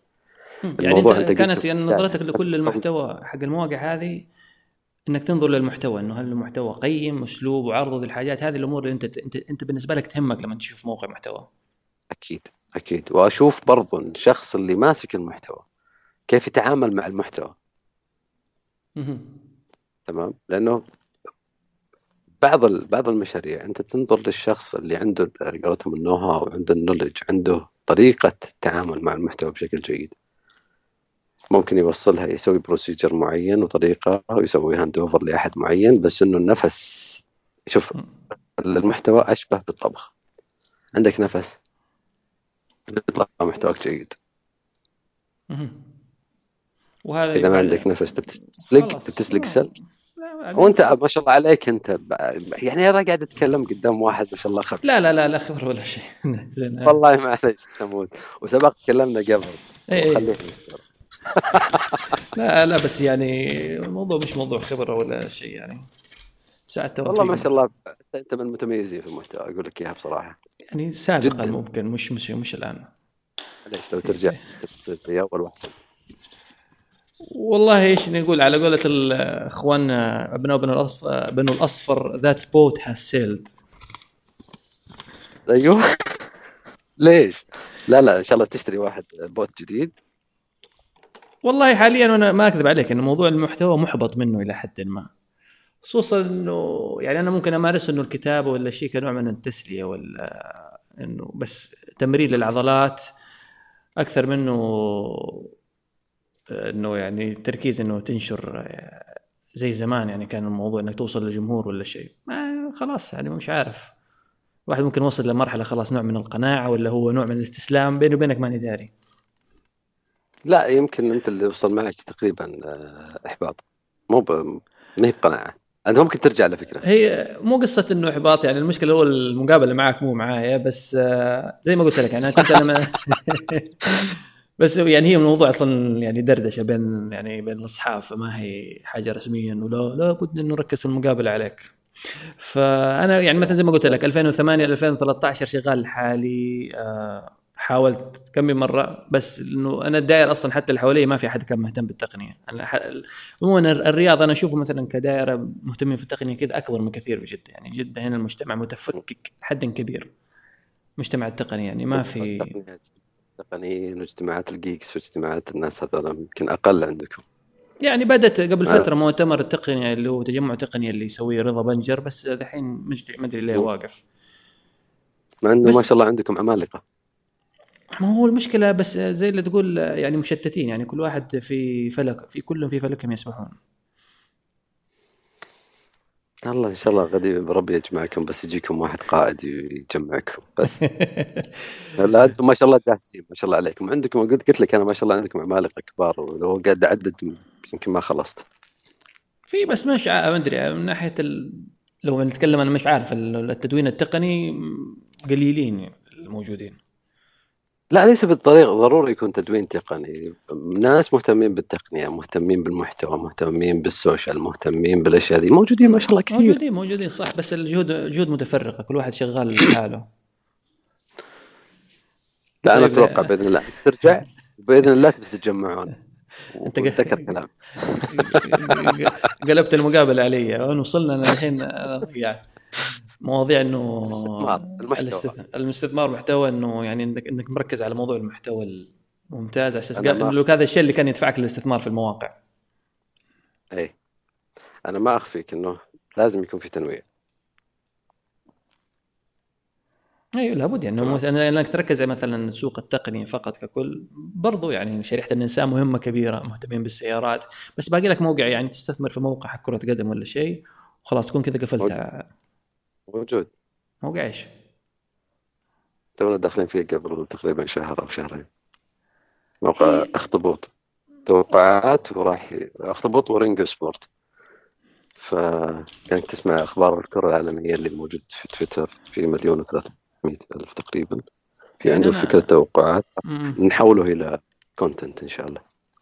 وأنا عموما لأني مالي في الكورة يعني لا لا عالميا ولا محليا ولا في أي مكان. يعني أنا إنسان منعزل مع نفسي. لا إن شاء الله بيجيك segment بتعجبك لأنه إحنا ب 2016 ناويين ندخل في ثلاث أربع على قولتهم تقسيمات جديدة. سفر سياحة عندك ال game عندك lifestyle عندك ال finance جميل. الله يوفقك. يا رب الله يوفقكم. طيب على كذا أنت دحين متفرغ. نعم. ومتى تفرغت؟ تفرغت في قدمت استقالتي في 5 5 2012 وكان يعني أنت يعني موضوع خصوصا تقديم الاستقالة أنت عارف يعني خصوصا مجتمعنا كذا لابد الوظائف و, و, و. ما يعني. أنت الاستقالة خلاص إنك مخبي لك كم أرنب في البنك وخلاص يعني ولا الأرنب بتخلص ترى حتى لو لو غبيت لك أرانب تبي تخلص يعني بتعيش بتعيش كم يوم حلوين. خلاص يا أخي نحن الناس ما يعني نحن نحن ناس ماديين. لابد نفكر في الارنب يعني. هو ضروري أصلا قبل ما تمشي لازم تفكر بالأرنب.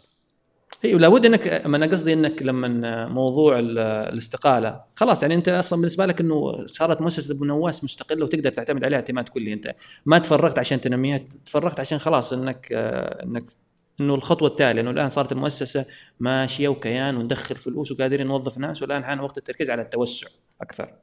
صح. هذا السؤال. صح. وغير كذا إنه بدأ ياخذ الوقت آه الشغل فيها ياخذ مجهود أعلى من من وقت الوظيفة. بدأ يأكل منه شوي. فصار مهم. فيه لود كبير وخصوصا إنه صار عندك أكثر من استثمار لازم ت- مو شراكات نعتبرها لازم يصير عندك تركيز على الابو نواف لازم يصير عندك تركيز أكثر على وضع الشركة لأنها تحولت إلى شركة.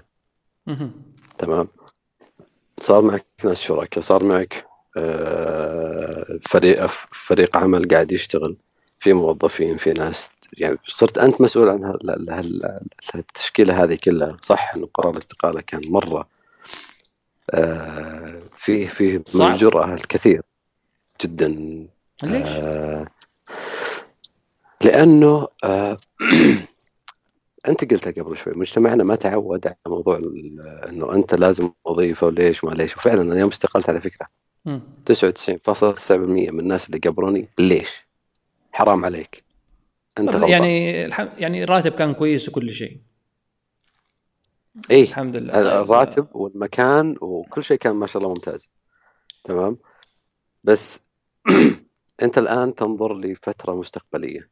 تنظر إنه قاعد يصير في ترند عالي على على ال- على التقنية أو مم. على المحتوى على ال website على الإنترنت صار في متوقع في booming عالي. في راح يكون في شغل أكبر الفترة المستقبلية إن شاء الله. أنا كنت أفكر فيها بالطريقة هذه إنه خليني أرتب أموري وعلى فكرة ترى بعد ما رجعت من أو استقلت قعدت. سنتين ترتيب أمور ترتيب الحوسة وإلى الآن في بعض الأشياء لا زلت اعيد أرتبها الآن. بحيث إنك تخليها بشغل مؤسسي واضح كيف ترتب آه، الأمور شغل- قصدك يعني استثماراتك هذه يعني بديت لسه ترت- ترتبها زيادة قصدك؟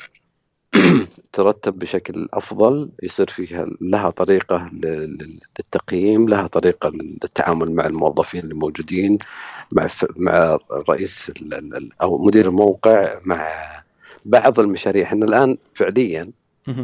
مو بس إحنا مستثمرين. إحنا الان حولنا. شركه آه، آه، ك website صايرين أكثر كمواقع صايرين أكثر من إنه است- مثلا إحنا ندخل كمستثمار أو شراكة. إحنا ندخل يعني في في في موضوع ال- ال- ال hosting التطوير الأشياء هذه. اللي صاير ان الآن إحنا تحولنا الآن في أول 2016 إلى شركة كلم. كلم اللي هي معناتها مجموع الكلام. كلمة متخصصة في استثمار والتطوير والاستثمار في المحتوى الإلكتروني وتطوير آه الاستثمار في المحتوى مهم. إثراء المحتوى تطوير المحتوى آه يعني إحنا نطور لأنفسنا ونطور للغير كلم ك website آه، إيش إيش ال URL حقكم؟ K A L A M تونا ها لسه يدوب مخلصين يعني على قولتهم مخلصين ال website وخمسة امورنا فيها. فهي صارت الآن عندها استثمارات وعندها تنفيذ للغير. كتطوير مواقع تطوير يعني أشياء هذه. هذه مخ... هذه مختلف عن أبو نواف ولا هذه التطور الجديد لأبو نواف؟ اللي قصدي كمؤسسة. الت- شوف هي كانت مؤسسة أبو نواف. وتابع لها موقع مهم. تحولت إلى شركة شبكة أبو نواف. شركة okay. وفيه موقع. فصار في عند بعض الناس الخلط بين الشركة والشبكة. مهم. الشركة وال website. إيه. شركة تملك في الويب بالمواقع الباقية. موقع أبو نواف مو هو اللي يملك بالمواقع لا الباقية هو جزء جزء من الشبكة. أيوه الآن صارت كلم كمظلة تملك أبو نواف وتملك في عالم التقنية والتقنية بالحدود السعودي شفت المواقع الباقية هذه. برضو بنفس الوقت كلم هذه تطور مواقع تطور محتوى تطور أدوات مهم. المحتوى. آه فهذا اللي إحنا بدينا فيه الحمد لله في 2016 جميل. ب- باسم جديد وب... هذا اللي أقول لك إلى الآن إحنا قاعدين نرتب. فهمت قصدي؟ فبإذن الله وتبصير كلم هي بداية الانطلاقة في بداية 2016 والتركيز أكثر على على ال- على كل الجوانب سواء تطوير محتوى الاستثمار آه، أو الشراكات الدعم آه، أشياء كثيرة. فهذه بكل بساطة آه، موضوع كيف من صارت من مؤسسة أو من موقع عادي إلى مؤسسة وتحولت إلى شركة. ده شركة كلم أي نعم. بس نحن دخلنا لما كان طب أنت يعني لما قدمت الاستقاله خلينا نرجع موضوع الاستقالة. بس يعني حاجات حاجات بسيطة بس.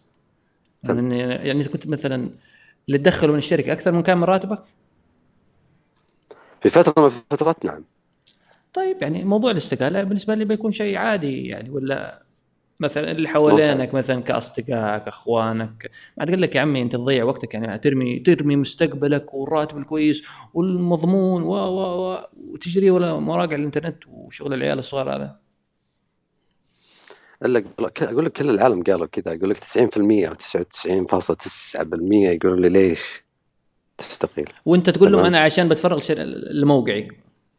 بتفرغ للشركة أتفرغ للموقع وأحاول أطور فيهم وأشتغل فيهم زين؟ شوف أنت قلت لي ليش ما سويتها من قبل؟ ترى الموضوع متذبذب. في إذا أنت تشتغل بالطريقة القديمة الوضع متذبذب. الموقع اليوم في إعلانات بعد ما في إعلانات في أشهر ما يجيك شيء في أشهر يجيك. أكيد. هذا أي حال أي business مو بس المواقع يعني ال business العادي أي شغل حتى لو أنت فاتح محل. إيه بس بس تزيد أكثر في المواقع. تمام؟ لأنك أنت لازم تشتغل بشكل كبير عشان تجيب traffic. هل يقتنع المعلن بالترافيك اللي قاعد يجي ولا لا؟ أنت بتصير بصراع دائم. مو هذا ودحين بظهور مواقع كثيرة يعني. الآن حتى السوق المحتوى تحس فيه شوي نوع من التخمة. كثير مواقع بدأت تظهر وإلى حد ما محتواها ممكن يعني جيد فيجذب المعلنين. فإذا حتى ما تأخذ يعني تأخذ مكانك بس تاكل جزء من الحصة. فموضوع إنك تبقى دائما في في البال والناس تزورك وهذا شيء متعب برضه صناع المحتوى ولا لا؟ صح. وغير كذا أنا قلت لك قبل شوي لازم يصير في تنويع. لو استمريت على شيء واحد راح يكون متعب. أنت كم... أنت الحين تتكلم كمستثمر بس آه، يعني كصناعه أنتم ما أنتم ما تشاركون مثلا في سياسات صناعة المحتوى في المواقع اللي أنتم شركاء فيها؟ آه إذا طلب منا ساعدنا فيها. فقط. لأنه تبغى أنت دخلت مع عرفت طريقته وعرفت آه، كيف ماشي بسياسته. سياسته ممتازة كمل. إذا طلب منا يعني إحنا ما إحنا ب silent partner.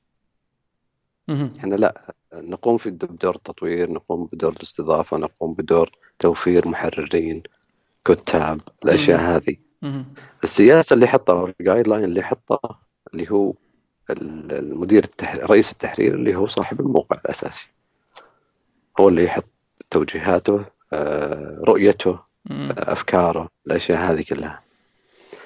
اذا اذا إذا طلب منا في موضوع بالعكس آه، نرحب ونشتغل فيها بالطريقة هذه.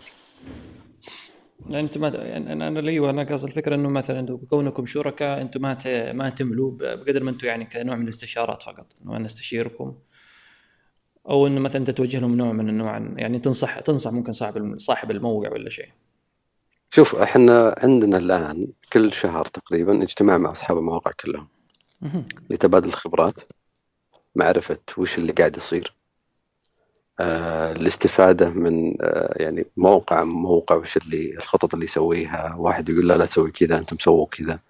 وما شاء الله اللي موجودين بالاجتماع يعني مثلا زي سعود الهواوي زي سلطان القحطاني. زي مثلا حاتم الخثلان سعودي شفت؟ أوكي عبد العزيز المصريع يخطبوا هذول الناس يمكن أقل واحد له أربع خمس سنوات. سعود ما شاء الله له أكثر من عشر سنوات في التقنية. أكثر. فتجي الخبرات من هنا ومن هنا ومن هنا ومن هنا نتشارك فيها كلنا. إنه شلون نتعامل مثلا مع تويتر؟ كيف نتعامل مع الشبكات الاجتماعية؟ هل في شبكة اجتماعية موجودة؟ يفترض انه يكون عليها الوضع أفضل. على فكرة المواقع كلها الآن في كلها مثبت عليها قوائم بريديه mailing list لاحظت مو بس أنتم يعني كل أي موقع صار تدخل لابد يقول لي شارك في النشر البريدية وأنا أقول لا.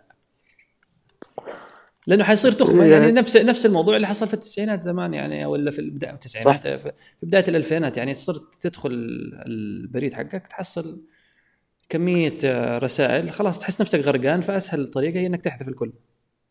إي بس آه، اذا إذا تم التعامل معها بشكل جيد مثلا برسالة أسبوعية ما راح يزعجك مثلا بيجيك كل يوم وبرسل لك رسالتين ثلاث لا. راح اعطيك أنا أفضل الأشياء اللي صارت في الأسبوع الماضي. أعطيك ملخص عليها. ما هو أحس إنه في حاجة لهذه الخدمات اللي زي كذا اللي يجيب لي أفضل ما في الأغلب. مثلا بالنسبة لي في موقع مشترك فيه اللي يجيب لي خلاصات حق المواقع التقنية. بس. ممتاز. يعني يجيب لي الأخبار وكلها في الرسالة من غير اضغط من غير ما أضغط على أي لينك.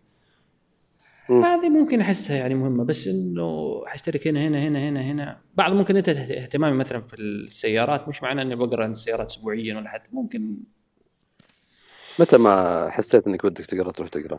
بس صحيح. على فكرة إحنا أنا ما ودي إنه أنا وأنت نعم يعني نطبق الناس كلهم على طريقتنا أو على انشغالنا وعلى الأشياء اللي إحنا نسويها. ترى في ناس مهووسة. مهووسة. تجيك تجيك فترة صح يعني بس بس أحس إنه أنت تضحك على نفسك إذا حتجمع كل المعلومات. آه، أنا يعني زمان كنت برضو انه لا أقرأ كل أقرأ في كل شيء أقرأ في كل تخصصات التقنية وأقرأ في يعني أدخل في كل حاجة بس آه، يعني كذا نوع من التوهان. بالنسبة حتى للمحتوى يعني تلاقيك فجاه فجأة تهتم بالتاريخ شوي تهتم بأفلام شوي تهتم بديكور شوي تهتم بكذا لا. صح. طيب بحكم إنكم دحين شركة كلم مهتمين بالمحتوى وكل شيء نظرتك مثلا نقول خلال خمسة عشر سنين القادمة للمحتوى إيش التحولات اللي حتحصل؟ طبعا دحين التحول طبعا حيكون كله للموبايل. آه خلاص إنه موضوع إنك تبني حتى موقع لابد إنك تركز إنه mobile first وسيبك من ذا الموضوع. بس حتى كمواقع عربية مثلا إيش المحتوى؟ هل في مستقبل؟ تحس إنه في شركات هاي طبعا أنت طبعا لأنك يعني شوية مقرب من مواضيع الاستثمار في شركات مهتمة انها تستثمر في المحتوى ولا زي ما هو مكانك سر حيكون؟ آه، أتوقع. متى راح تكون ال- ال- الطلب أو يكون التركيز على المحتوى الإلكتروني؟ إذا خفت هبة ال social media. لأنه قناعات الناس اللي عندي موجودة إنه ال social media هو top هو اللي قاعد ياخذ كل شيء. والمواقع كلها انتهت. وأنا الكلام هذا أسمعه دائما بس ما أقتنع فيه لأن أنا أشوف شيء ثاني. تمام؟ المواقع انتهت ال- المنتديات وقفت. لا المنتديات موجودة متخصصة ولا زال عليها hit مو طبيعي. متخصصة عربية وسعودية. تمام؟ بدون ذكر أسماء. فالناس تنظر للشيء اللي أمامها ما تنظر لل... بنظره شمولية. يقول لك أنا دخلت قبل شهر أو شهرين على منت... شات عشان أشوف هل في ناس ولا لا. لا زال في ناس. ICQ إلى الآن تذكر ICQ؟ ما زال عايش. إلى الآن. روح ادخل موجود ال application على كل ال platform وقاعدين يطورون فيه. إلى الآن موجود. اي إن mIRC إلى الآن يشتغل. mIRC أنا عارف إنه شغال بس ICQ شغال. أنا أقول لك الناس لانها ما هي بظاهر قدامه بشكل يومي أو مو يعتبره خلص. هو فقد اهتمامه فيه يعتبر انتهى. انتهى عندك انت بس ما انتهى عند العالم. فيسبوك على فكرة انتهى عندنا يمكن إحنا كسعوديين. هو ما انتهى. آه، خليجيا انتهى طبعا. يعني خليجيا ما في ممتاز. ما, ما في حد يستخدم فيسبوك. يا سلام عليك. ليش العالم تقول انتهى؟ هو انتهى قدامك انتهى اهتمامك فيه. بس ما انتهى في العالم. فيسبوك كم عنده يا رجل؟ قاعد ينمو. إلى الآن هو قاعد ينمو. ما زال يعني. ف- إذا دخلوا الصين بس ولا يعني هم في الصين موجودين؟ موجودين. لا الصين. الظاهر إنه ما أدري بس إنه أذكر تويتر يوتيوب جوجل إيه. موقفين أذكر. محجو- محجوبين في الصين فيسبوك صح. أعتقد الصين على فكرة فيسبوك ما فيها. أعتقد والله العالم. هم الصين حلا يعني الصين الجميل إنه هناك يعني طبعا يعني إنه هو كمان أمور ثقافية بس يحبون منتجاتهم المحلية أكثر. يمكن دور الحكومة برضه هناك عشان شغالين يحجبوا يحجبوا عشان لا يخلوا ال business الأمريكي يتحكم فيهم. يعني هذه كانت حركة ذكية إنه لا أبني business محلي قوي ال business المحلي بعدين خلي ال business ال- الخارجي يدخل. إذا دخلوا الأثر راح عليها الكيكة. ما هو دحين زي مثلا جوجل لل search الناس مش هتستخدم جوجل حتى يعني حاولت جوجل فشلت وسووا بعدين دوروا لهم عذر قال لا نحن ما نخرج عشان ال privacy بس هم فعليا فشلوا لأنه كان في منتج محلي ممتاز فبديل المحلي كان بايدو. كويس. بايدو صح بايدو. بايدو ياندكس مثلا في روسيا وغيره. صح. فأنا أقول حتى برضو موضوع الاستثمار آه لأنه قلت لك الناس تنظر إلى الآن إنه الشبكات الاجتماعية هي الأساس. بإذن الله راح تتغير النظرة هذه. حلو. اللي يبي يدخل في مجال المحتوى أوكي. الله لا يهنه يدخل الحين. محتوى إيش؟ يعني دحين شوف جات فترة قبل كم سنة كان يقول يعني لما كنت أنا أكتب كان يقولوا لي يا عمي أنت تعب نفسك بالكتابة أدخل يوتيوب. okay. اشتريت كاميرا فيديو كل شيء بس ما تحمست. يعني شفت الموضوع متعب وحاعمل editing وحاعمل دنيا وأنا أصلا ما عندي المهارة حق ال editing ولا أني فاضي أسوي ذا الكلام. يعني أجلس أجلس أصور إيه. وأسجل نفسي وكل شيء. والآن دحين صار يقول لك يا عمي سيبك من ال... خلاص موضة اليوتيوب انتهت واللي بنى نفسه بنى نفسه. دور سناب شات ولا انستغرام؟ ولا مثلا لا، أنا. أنا شايف نفسي كويس في عليها. كتابة أمشي في كتابة. خلاص يعني مع إنه الناس يقول لك يا أخي الناس ما صارت تكتب. خلاص الناس صارت تدور المعلومة السريعة زي ال junk food. صح. تأخذ الزبدة إذا بغى يأخذ زياده يروح يبحث عنها. الآن ترى الفكرة اللي قاعدين نسولف فيها الآن هذا يعتبر محتوى. يعني الناس تتوقع إنه فقط المحتوى هو شيء كتابي. المحتوى لا، لا، لا, في محتوى يعني. مرئي في محتوى مسموع. في أشياء كثيرة فأنت تقول لي وين أروح؟ لا هم الأكثر. شعبية صار يقول لك لا ركز على المنصات الشعبية ممتاز ركز على المنصات الشعبية بس احتفظ بال content حقك هذه أرجع أقولها مرة ثانية عشان ما يطير عليك. بس ابدأ اشتغل في ال- الواحد اللي بيشتغل في ال content يشتغل فيه من الآن ويحاول يحتفظ فيه بشكل جيد ال- لأنه بيجيك وقت. تمام إذا كل العالم ما اشتغلوا في ال content منين راح تجيب content منين راح تجيب محتوى؟ من راح راح تثري. معلومة أنت يمكن تدري عنها. نسبة المحتوى العربي في الإنترنت نسبته 4% هذا بعد النمو العام الماضي. قبل سنتين كان 2% قبل النمو. فتخيلت 4% مقارنة بالعالم بالمحتوى الموجود في الإنترنت؟ ولا شيء. لا في نقص كبير يعني أنا المثال اللي دائما أحب أحب أذكره إنه لدليل على نقص المحتوى لو أبغى مثلا فيديو ولا مثلا موقع يشرح لي الكهربائيات مثلا حق البيت بالأساسيات بس مثلا بدل ما أروح أشوف لي كهربائي لو مسوي حاجة يشرح لي مثلا حق تغيير اللمبات الأسلاك الفيوزات الحاجات اللي. كذا البسيطة ما حصلت مو يعني ممكن تحصل ناس فيديو طبعا من الفيديوهات هذه اللي ممكن مصور بجوال ولا بشكل محترفي بس لو تحصل محتوى نظيف آه، يشرح لي مواضيع مثلا أساسيات الكهرباء أساسيات السباكة بدل ما أروح وأتعنى خلاص أشتري العدة وأنا عارف مثلا الحاجات البسيطة حق السباكة كيف أسويها في بيتي. ففي نقص كثير في المحتوى. طب موضوع المحتوى المدفوع. أنت هل تشوف في يعني دحين أنت زي في أمريكا ال Wall Street Journal كثير من الصحف بدأت تعمل لك حكاية إنه الدفع والجرائد. أنا إلى الآن أشوف الصحف المحلية خصوصا موضوع المعاناة ممكن حترتاح لو تسوي لها أو تبدأ موضوع زي ما بدأت ال Wall Street Journal. أنت فاكر؟ نصه كان بلاش ونصه. بفلوس. بعدين حولوا قفلوا الموقع كامل وصار كله بفلوس. هل في تقبل؟ متى مثلا أنت تحس إنه لا يعني حيصير في تحول في شيفت إنه تقبل المحتوى المت... ال- إني أدفع مقابل هذا المحتوى. مع إن أنا أشوف إنه فيها شيء متعب بحكم إنه مثلا واحد يزور مثلا 10 مواقع في اليوم 20 موقع في اليوم هذا مثلا أخبار تقنية هذا جوالات هذا موقع أنثى. فأحس برضو الحاجز موضوع إني حدفع طب أدفع لأي موقع أنا؟ لو كل المواقع قلبت مدفوع. ولا إنه سيظل لابد إنه يكون إنه عالمين المدفوع والمجاني ومين ومين اللي أنت مثلا من وجهة نظرك؟ يعني مو هل مثلا عالم التقنية يصلح إنه يصير موقع مدفوع ولا لا؟ خلينا موقع ببلاش على طول. عشان موضوع طيب. الإعلانات برضه تدخل تدخلوا الفلوس آه، حق الإعلانات. كل الناس يقول لك مثلا بدأ يقل.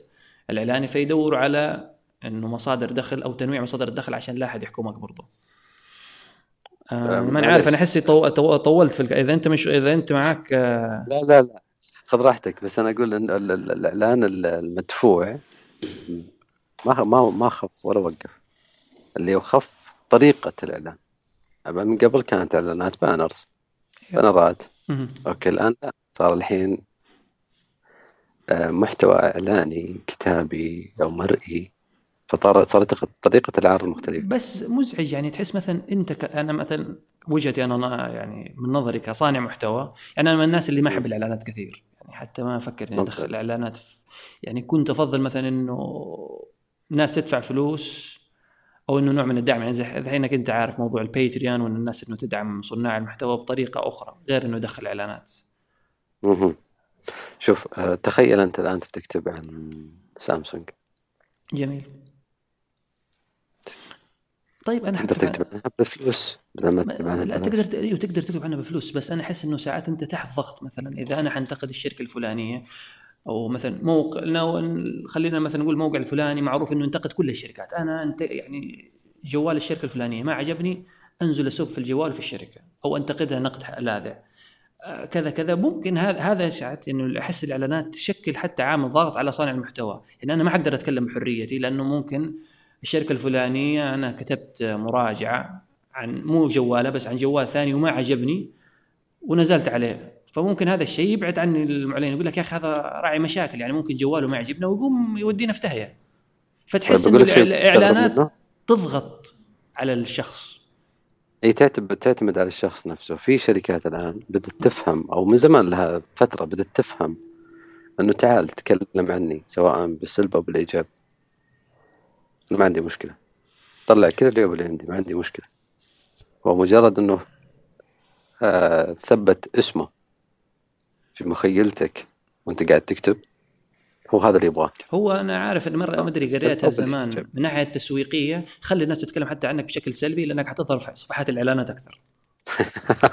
في حتى في ال search حتى حتى في ال search result حتطلع أكثر.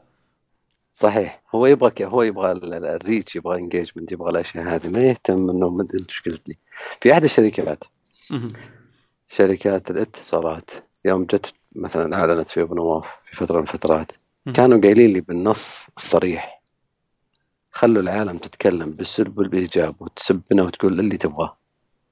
إحنا متاحين وبالعكس نبغى نعرف الناس وش نظرتها لنا عشان نقدر إحنا نعرف نقنعهم بطريقة ثانية. أو يعني نصحح الآن ح- مفهوم يعني. حصل يعني حصل يعني الآن أنت شايف إنه في تغير في موضوع يعني نظرة يعني المعلنين نفسهم عقليتهم تغيرت يعني زمان المعلن ما يعجبه مثلا إذا شخص انتقدني لا لا اعلن في هذا الموقع اللي انتقدوني فيه. لا مو بصحيح في ناس الآن يقول لك أنت خذ البرودكت وتكلم عنه وأعطني العيوب وأعطني المميزات. أنا ما عندي مشكلة. وفي. شركات تقول لك آه سوي اللي أنت تبغاه ومدفوع. لا الطريقة تغيرت. هو هو الآن قاعد التطور قاعد يصير في كل شيء. حتى بطريقة التسويق راح حتى طريقة الكونتنت حتى طريقة ال- الإعلان بشكل كامل. كلها قاعدة تتغير. طيب آه، مم. اسلم. لا وصل وصل فكرتك لأنه برجع لك الموضوع بسالك عن طب المواقع المدفوعة. أي أيوه أنا برجع للمواقع المدفوعة مم. بقول لك يا أنا قبل ما تعطيني شيء مدفوع الله يخليك عطني محتوى جيد. إذا جينا إحنا للصحف اللي موجودة الآن الموجوده هي ما قادره تتحول بشكل جيد إلى محتوى إلكتروني جيد إلى الآن. صحف كثيرة سعودية. أنا أتكلم كل كلامي هذا أتكلم عن السعودية. صحف كثيرة سعودية ما هي بقادرة تتحول إلى إلكترونية بشكل سهل وما هي بقادرة تاخذ حصة كبيرة والسبب؟ في, المجال. السبب نفس العقليات اللي موجودة هي اللي تحاول تتغير أو تقول أنا ب... هو العقلية نفسها هو كان تقليدي. يبغى يتغير غلط. جيب الناس اللي فاهمين بالثاني وخلهم هم اللي يحولونك مو بنت اللي تحول. وإذا أنت مقتنع مية بالمية بال... بالمحتوى الإلكتروني راح تنجح. إذا أنت ما أنت مقتنع وتبغى لا زلت تبغى الورق وتبيع جرايد باليوم هي هذه مشكلتك. هو أحس إنه لسه يعني- ما زالوا يبغوا يبيعوا جرايد. يعني أنا صرت أستغرب أشوف إعلانات أظن مش عارف مش إيش يعني جرايد في الإم بي سي. ما زالوا يعلنون إنه اشترك وادفع قيمة أيوة. اشتراك صندوق بريدك وتدخل سحب على سيارة. كنت أقول يا أخي هذا من أيام ابتدائية وهذه الإعلانات لسه ما تغيرت الطريقة حق التفكير. صح فأنا أقول لك إذا كان بيستمر على التفكير هذا لن يتحول وإذا تحول تمام بشكل جيد وطلع محتواه جيد أنا ممكن أشترك معه. ما هو أنت ساعات ممكن تدخل في موضوع قولتهم مشكلة معضلة الدجاجه والبيضة إنه عشان أنا محتاج محتوى أحتاج فلوس يعني أنت لو مثلا تتكلم عن لا، ليه- ليه-؟ محتوى محتوى ممتاز جميل الناس حتقرأه لو نتكلم على صحافة محترم حيكتب تقرير محتاج بحث صح بحث وتمحيص و و و محتاج إنه فلوس. والصحيفه حيقول لك يا عمي أنا أدفع لل... لل... للصحفي يروح يسوي وكذا كذا كذا ويتحمل مصاريف وممكن ما, ما يجي ما يجيب قيمة المقال اللي كتبه. ممتاز. بس عندك اوريدي محررين قاعدين يكتبون علشان تطلع بالورقي. أنا ما قلت لك وقف الورقي بيوم وليلة. أنا قلت حط خلي عندك ذراع واضح وخطة واضحة إنك تشتغل. بشكل متوازي مع الورقي في حال إنه وقف الورقي وترك تكون جاهز للانطلاق. والله لا لا أنا مش شايف أي أحد يعني ماشي في الطريق الصحيح ولا احسهم أصلا موضوع إنه يعني آه، في ناس في- ناس ترى بدوا بدوا يتحركون شوي. في في كم جريدة الآن بدت نوعا ما بدت نوعا ما بدت تتحرك و... وشايفه الموضوع هذا. بس عنده أشياء كثيرة تحدها إنه لا زالت العقليات القديمة موجودة. طب أسوي إيش الحل؟ يعني هل مثلا خلاص أسوي أنا أقفل الموقع أخليه بفلوس؟ إيش اللي ولا أبدأ مثلا برضو تدريجيا؟ شيء أنت تشوف مثلا استراتيجية ممكن تنفع. لأنه أنا الناس كلهم حتسالهم الآن على النت يقول لك يا عمي إذا الموقع هذا قفل في 100 موقع زيه أروح أقرأ فيه وخلاص. طيب بقول لك شيء. أنت لو بغيت تحول من مجاني إلى مدفوع لا تحول نفس الخدمة. تحاول تعطي أشياء إضافية مختلفة عن اللي كانت تطلع بالمجان. وتحاول تحاول تستفيد منها ماديا. الشيء المجاني تبي تخليه مدفوع العالم تتركك مباشرة. أنت حاول تطلع يعني هذا أكبر غلط إنك تبدأ مجاني وتصير مدفوع. هذا من أكبر الأغلاط اللي تصير. أنت إذا تبي تطلع طلع لي فيتشرز إضافية طلع لي مميزات إضافية طلع لي على قولتهم ممكن يكون محتوى إضافي أشياء إضافية وخليها بمبلغ. اللي كان مجاني لا تتحول من مجاني إلى إلى فلو إلى إلى, إلى مدفوع. مستقل بولد مستنقودي مهم. خاصة إذا كنت بآخذ شيء كنت اخذه مجاني بعدين أخذ فلوس لا. ممكن تضيف اضاف إضافات مستقلة. يعني ممكن يصير تراجع. نحن زمان كنا نشتريها بريالين صارت بلاش فرحنا يرجع يسوي لي بفلوس أرجع أزعل. إيه، هذا المشكلة. والله الحديث أظن يعني الحديث خصوصا في هذا الموضوع إنه يطول. والصراحة أنا طولت على طو- وطولت عليك اليوم. يا حبيبي أنا أهم شيء ما طولنا على اللي بيسمعونا الحين خفت لا صدقني ناس كثير. لا لا في ناس كثير آه، يعجبهم اللي يقولوا خصوصا لأنه كلامك ما شاء الله يعني مليء فيه معلومات ثرية فأكيد يمكن في ناس صناع محتوى حابين يغامروا يدخل غمار هذا هذه الغابة. إحنا في غابة. ف والله غابة جميلة أنا أشوفها. والله أنا أشوفها جميلة. يعني هي شوف لابد إنك تكون مستع... مستعد للإحباطات مستعد للصعوبات مستعد لحاجات أخرى. يعني يعني هي مش إنك حتنزل حت... حت... حتى لو إنك يعني كاتب كويس لابد إنك تضع في الحسبان عدة أمور. تر... يعني تلبس أكثر من قبعة قبعة صانع محتوى وقبعة بزنس مان خصوصا إذا أنت حتبدا تشتغل لوحدك. صحيح بالبداية صح وبتتعب فيها بتعب ما هو ما هو بسهل تمام؟ بس أنا أقول إنه العمل فيها ممتع. صح بتجيك ضربات بتدخل في جدار بتدخل لك في صقعات نفسيات دمار وحالتك حالة. إيه صح صح. زي أي business زي أي business بس بما إنك أنت حاب الشغله ومستمتع فيها إن شاء الله راح تبدع بإذن الله. بإذن الله الأستاذ سعد الخضيري مؤسس أبو نواف. طبعا أنا ما عرفت اسمك إلا في السنين الأخيرة. دائما يعني أبو نواف مين أبو نواف هذا؟ مين أبو نواف هذا؟ هذا المشكلة إنه خلاص لزق على قولتهم. زينته إنه محلي. لا يعني يعني صي. صيتك يعني خلاص يعني براند صار ما شاء الله معروف عالميا. اللهم لك الحمد.